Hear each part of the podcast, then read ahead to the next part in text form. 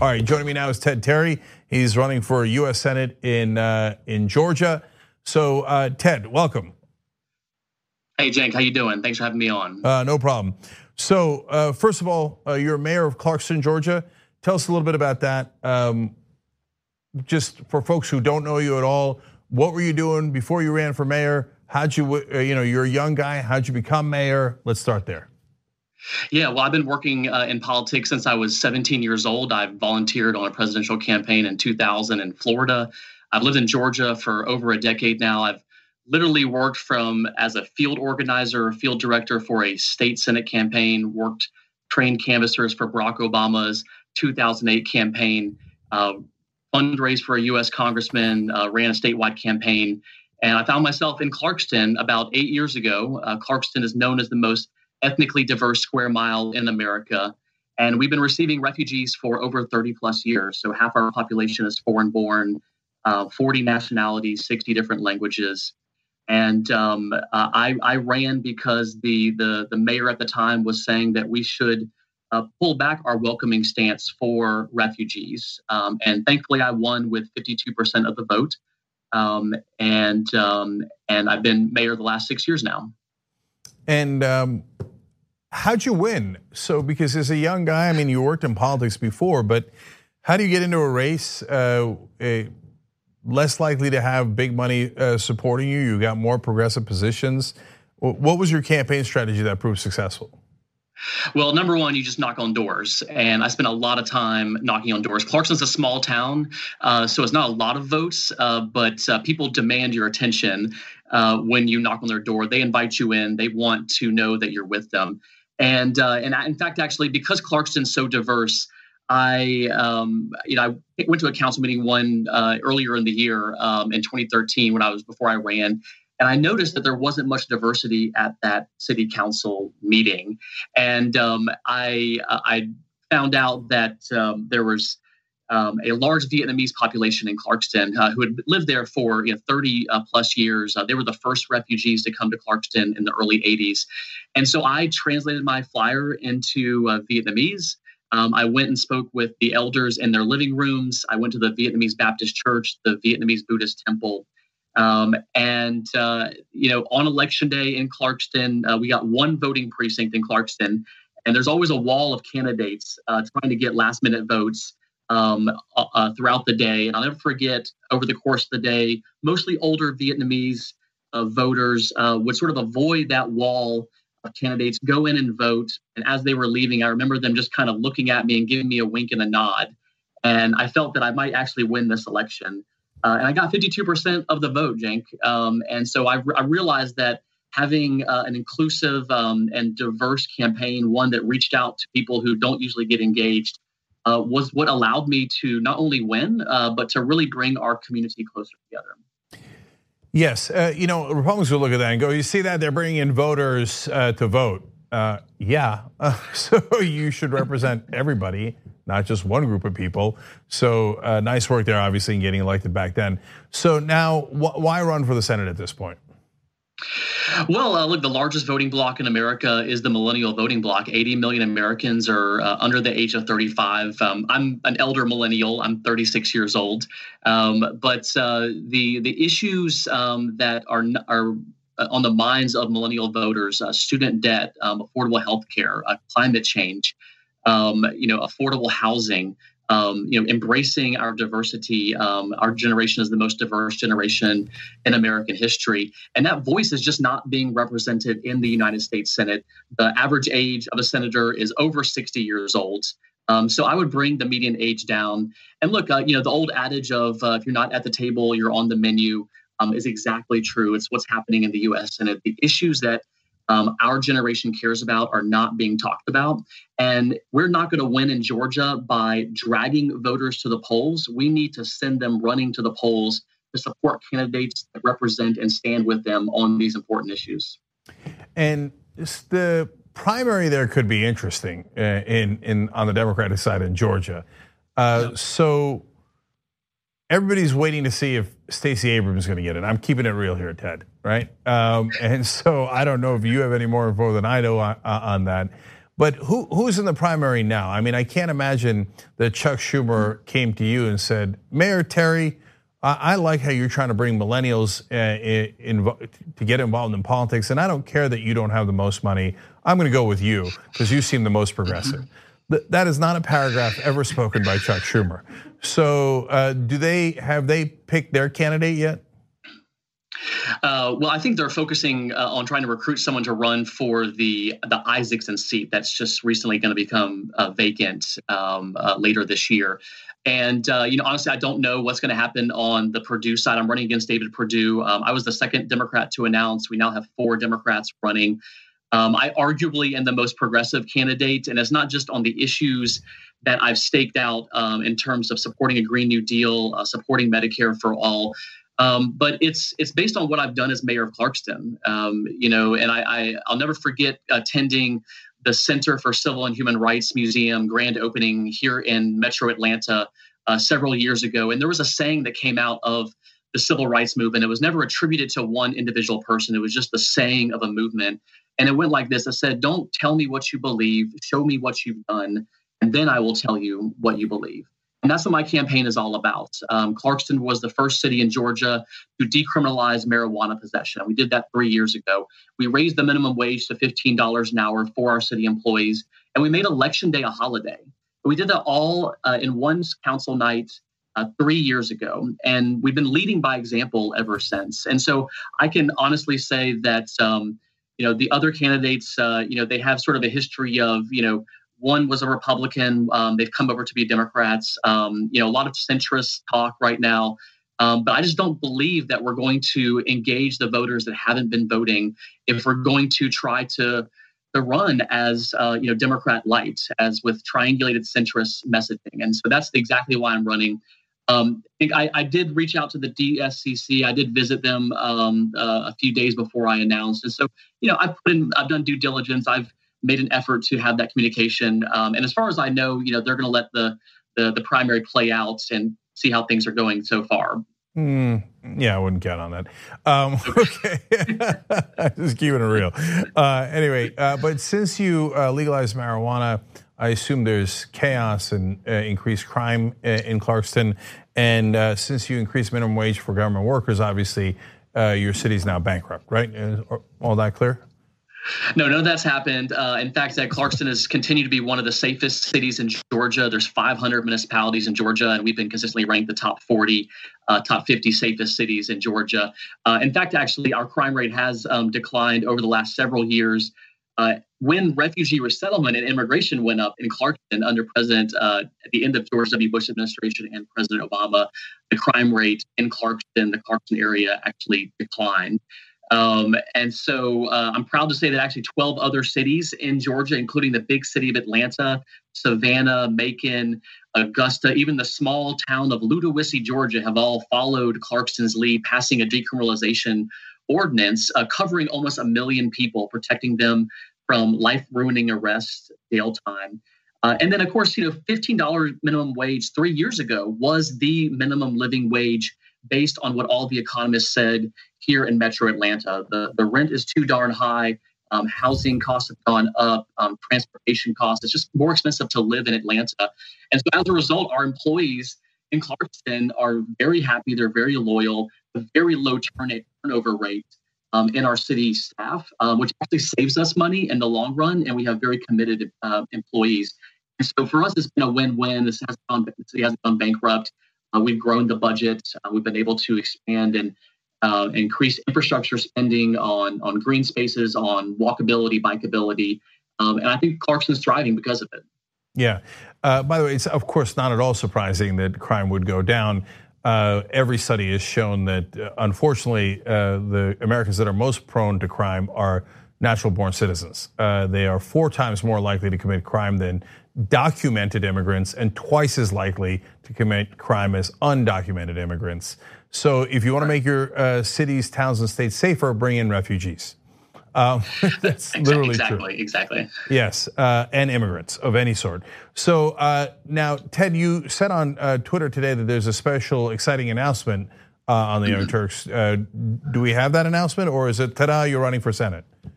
That's right. Well, um, I am I'm coming out in full support of Medicare for all. Um, I have uh, been, you know, the last three months I've been campaigning. I've um, gone to over two dozen counties. I've been listening to people um, all over Georgia, from the coast, from the, the mountains to rural Georgia, suburban and exurban. And um, the issue that really at, is at the core of my support for Medicare for all is the coming long-term care crisis that we are going to find ourselves in this country. Um, I worked as a nursing assistant um, through college. I uh, saw firsthand uh, how difficult it is to to age um, and to to exist in a long term care system in this country. It's gotten worse. It's going to get more expensive. Um, it's not only uh, an issue of dignity for the for our elders, um, but it's also an issue um, of, of, women's equality. Uh, Two thirds of caregivers in this country are women. And what we're finding uh, more and more is that there will be millions and millions more people, parents, um, family members, relatives, who will need the care of um, other family members. And it's going to be women that are going to bear the brunt of that. They have historically. And so, if we continue to have a long term care system that forces our elders, uh, mostly in the middle class, the lower class, to completely sell off all of their assets, have to go into poverty before they can get on Medicaid to afford uh, a nursing home or some semblance of home care, um, it is going to be incredibly disruptive for the gains that women have made in the workforce um, these last few years. Uh, and the only way that we're going to keep Medicare solvent and to um, cover the upwards of 40 million people that are going to be in the long-term care system by the time I am, you know, uh, you know 30 years older, um, is to have a truly universal system. We all have to pay into it. This is something that um, our country can financially sustain.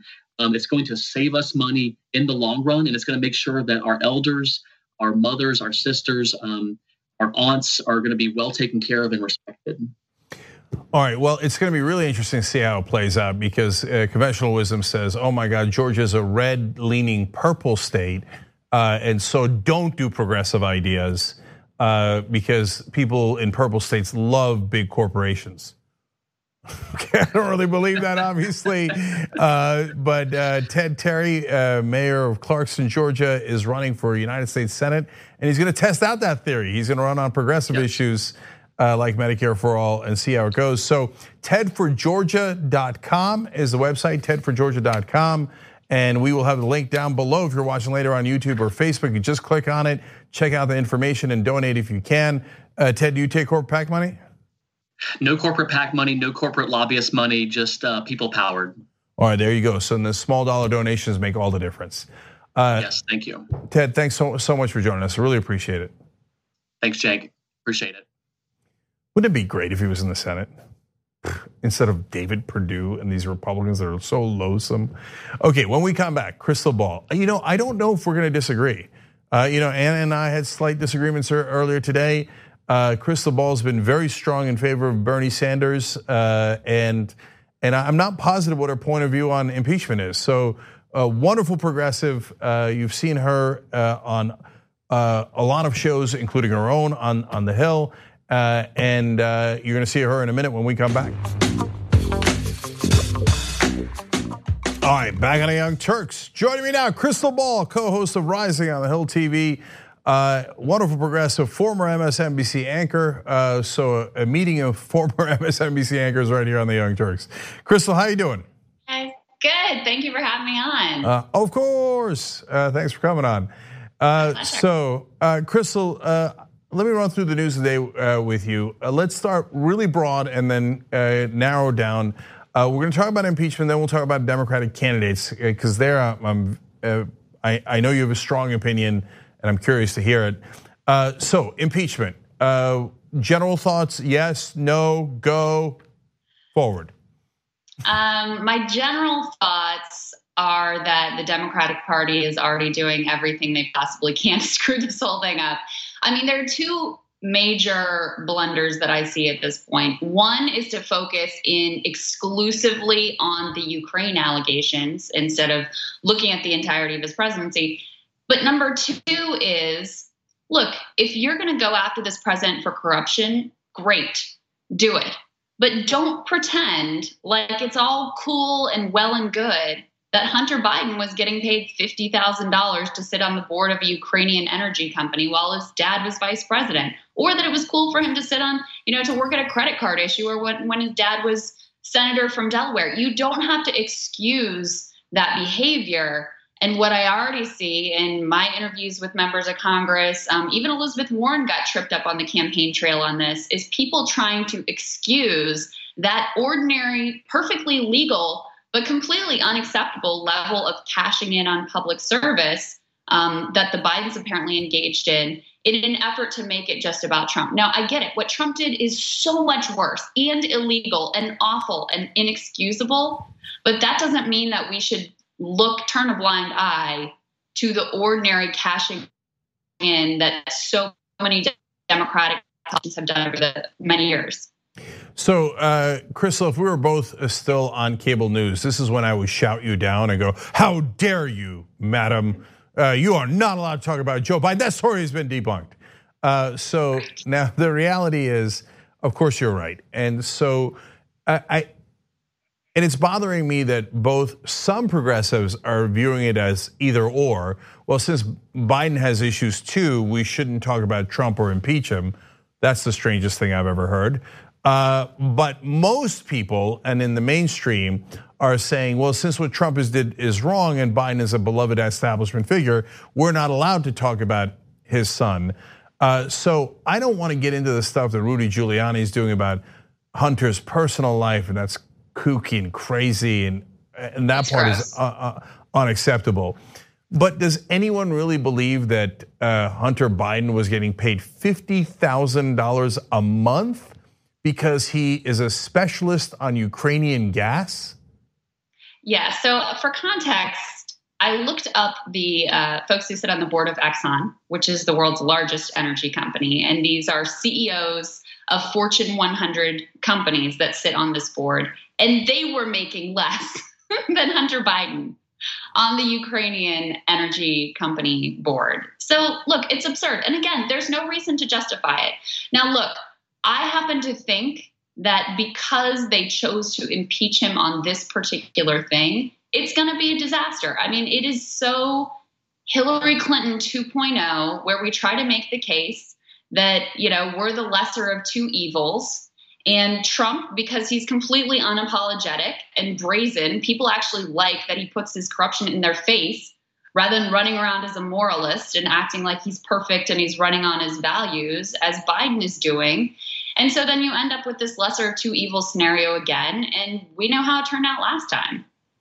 Right. So that's why I agree with what you said right in the beginning. This uh, impeachment inquiry should not be narrow, it should be broad. Uh, and so, one, as a matter of strategy, why would you foreclose all other opportunities uh, when Donald Trump seems to have committed several crimes? Uh, number two, why would you say, hey, even though he committed campaign finance violations by paying hush money, I don't want to talk about it? That'll make it seem like Donald Trump didn't do it. That's what Donald Trump will say. So it's just, uh, well, that strategy is so bizarre, Krystal, that it leads me to having to ask you the next question.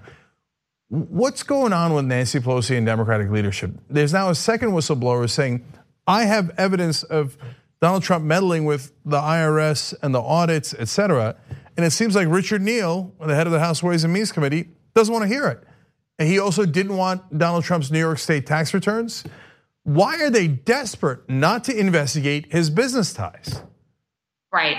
I I couldn't tell you, Cenk. I really couldn't. I, and here's the thing: there has been so much dithering around the question of impeachment. Is anyone surprised that this guy was acting illegally and trying to dig up dirt on Joe Biden. I mean, he came into office on a pledge to make good on political vendettas with lock her up. We have known from day one how corrupt this individual was. I mean, he was shilling for his golf courses on the campaign trail, right? None of this is anything new.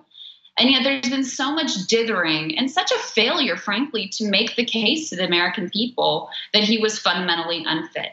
Now, here's the other thing that I would say and that I would argue is that when you ask regular people what they care about in terms of the destruction of this presidency, we tend to get very spun up. And I understand why. And the media gets certainly very spun up on these sort of you know, breaking the norms and guardrails of democracy, right? He shouldn't have said that to Jeff Sessions. He shouldn't have asked Corey Lewandowski to do that. He shouldn't have said that to the Ukrainian president. True, all of it.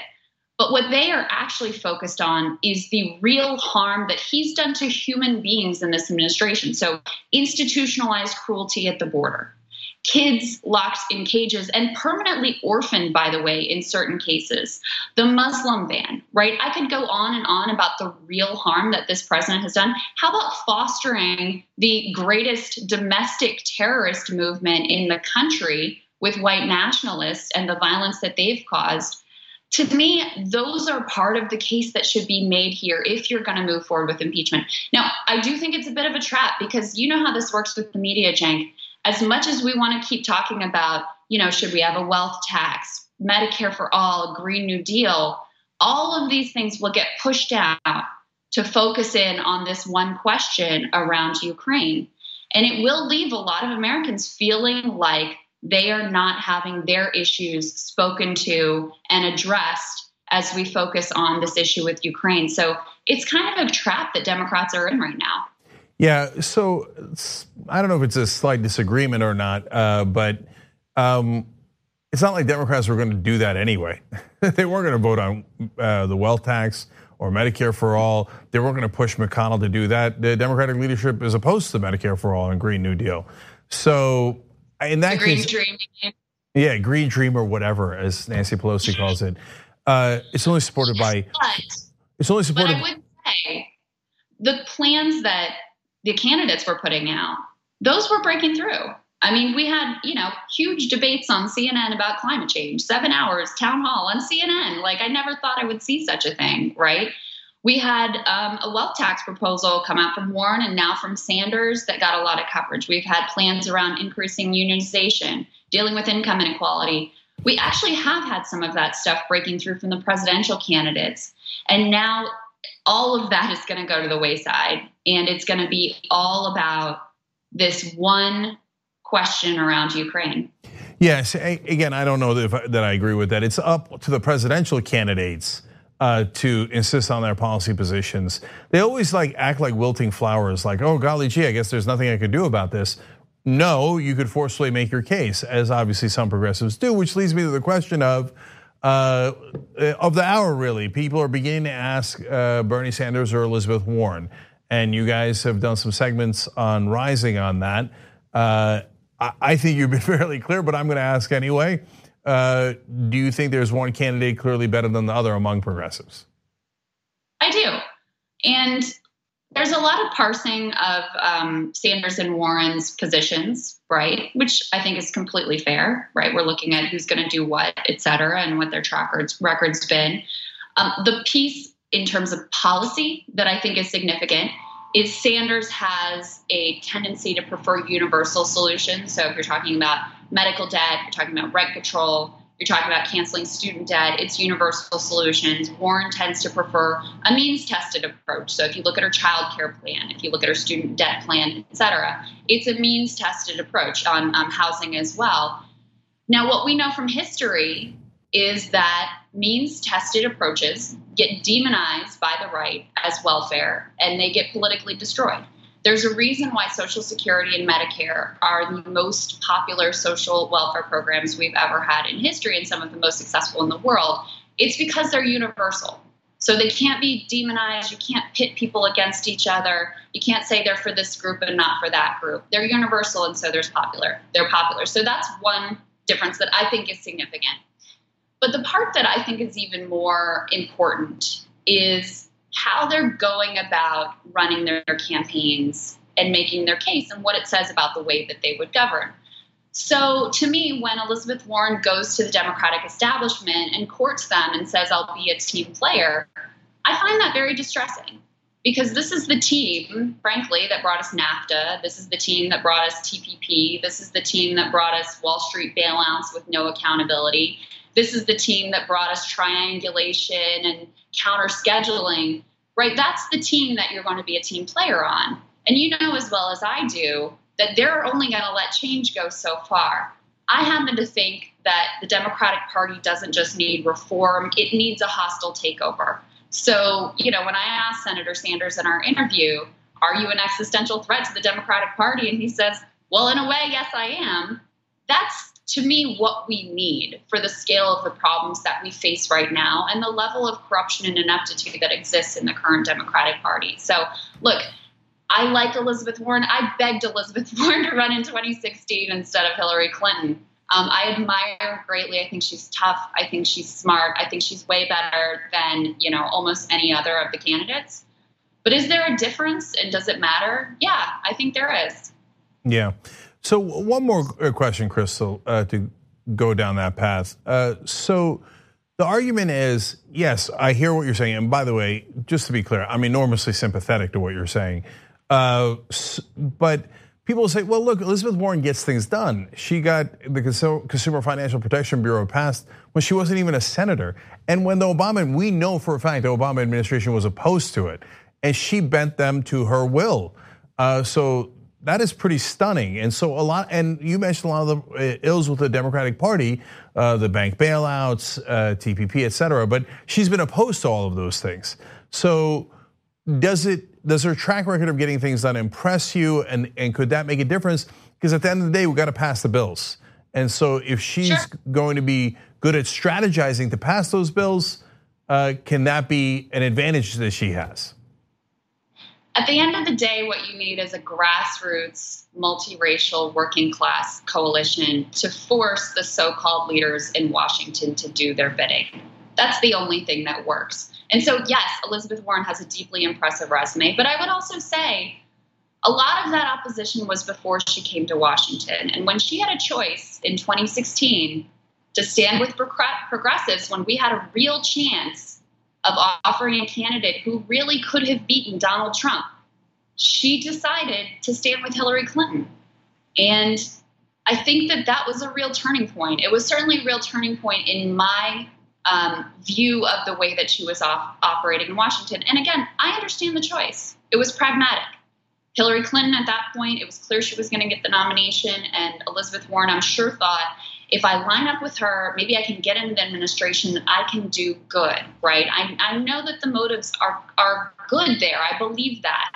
But it was still a choice to line up behind the neoliberal consensus that has devastated so many American communities, so many working class families, and in favor of a sort of political calculus.